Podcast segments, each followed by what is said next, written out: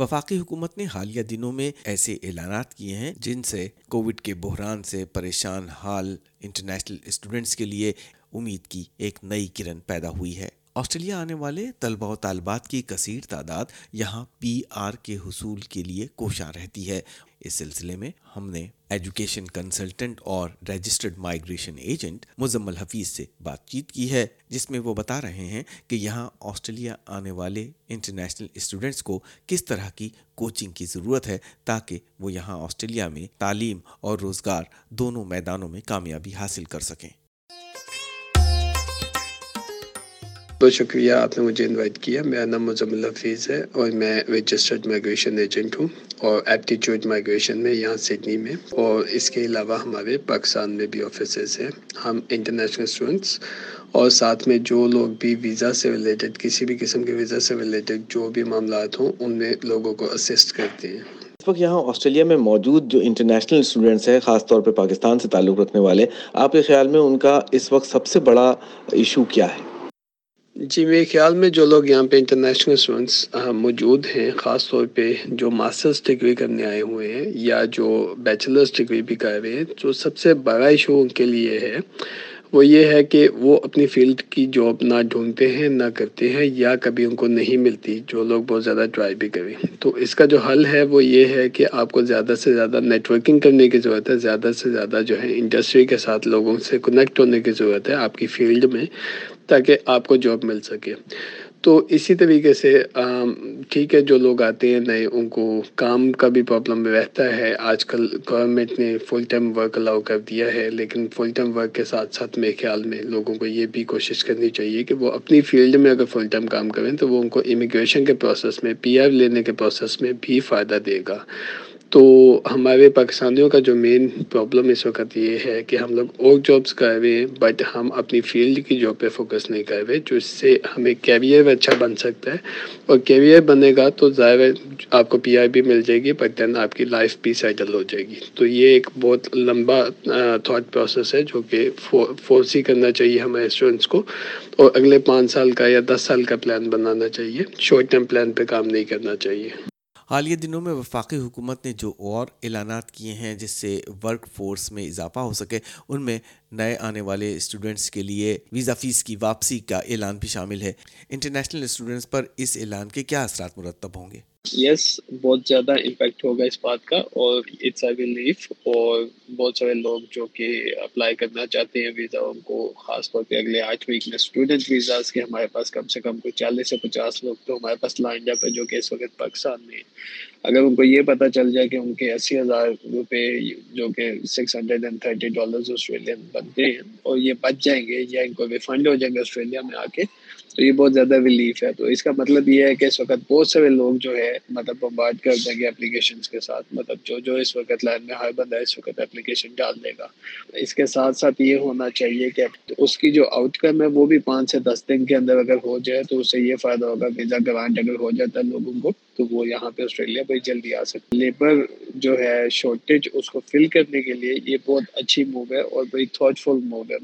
اور جو اسٹوڈنٹ پاکستان سے آسٹریلیا آنا چاہتے ہیں ان کو کس قسم کی تیاری کر کے آنا چاہیے اور خاص طور پہ ان کو کس قسم کی کوچنگ کی ضرورت ہے؟ جی بہت اچھا کوشچن آپ نے پوچھا۔ اس میں بیسیکلی آج کل ہم بھی پاکستان میں اسی چیز پہ کام کر رہے ہیں۔ جو ایک پاکستانی یہاں پہ آتے ہیں اور آ کے جو ہے ایز اے انٹرنیشنل اسٹوڈنٹ یہاں پہ ایڈمیشن لیتی ہے تو ان کو بیسیکلی یہاں پہ آنے کے بعد کوئی سال، دو سال لگ جاتے ہیں یہ جاننے کے لیے کہ ایکچوئل میں ان کو کرنا کیا ہے۔ تو ان کو بیسیکلی پاکستان سے ہی ریسرچ کرنے کی ضرورت ہے، آسٹریلیا کی اکانومی کے اوپر۔ اور آسٹریلیا جو ہے، اس کے اندر کیا اپرچونیٹیز اویلیبل ہیں؟ ان سے، ان کی فیلڈ سے ریلیٹڈ کیا اپرچونیٹیز اویلیبل ہیں؟ اور وہ کہاں کہاں پہ ہیں؟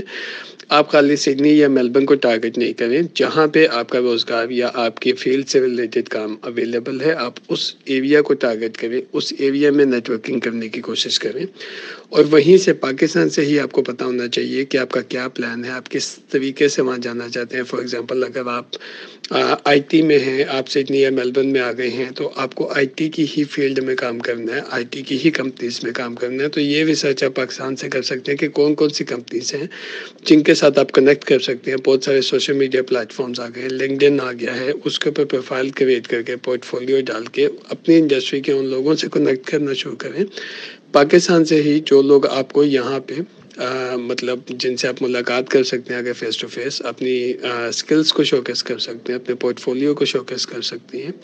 اگر کسی کو ظاہر ہے کوئی مطمئن ہوگا آپ سے، تو ڈیفینیٹلی آپ کو جو ہے وہ چانس دے سکتے ہیں الاٹ آف کمپنیز جو نئے لوگوں کو چانس دیتی ہیں۔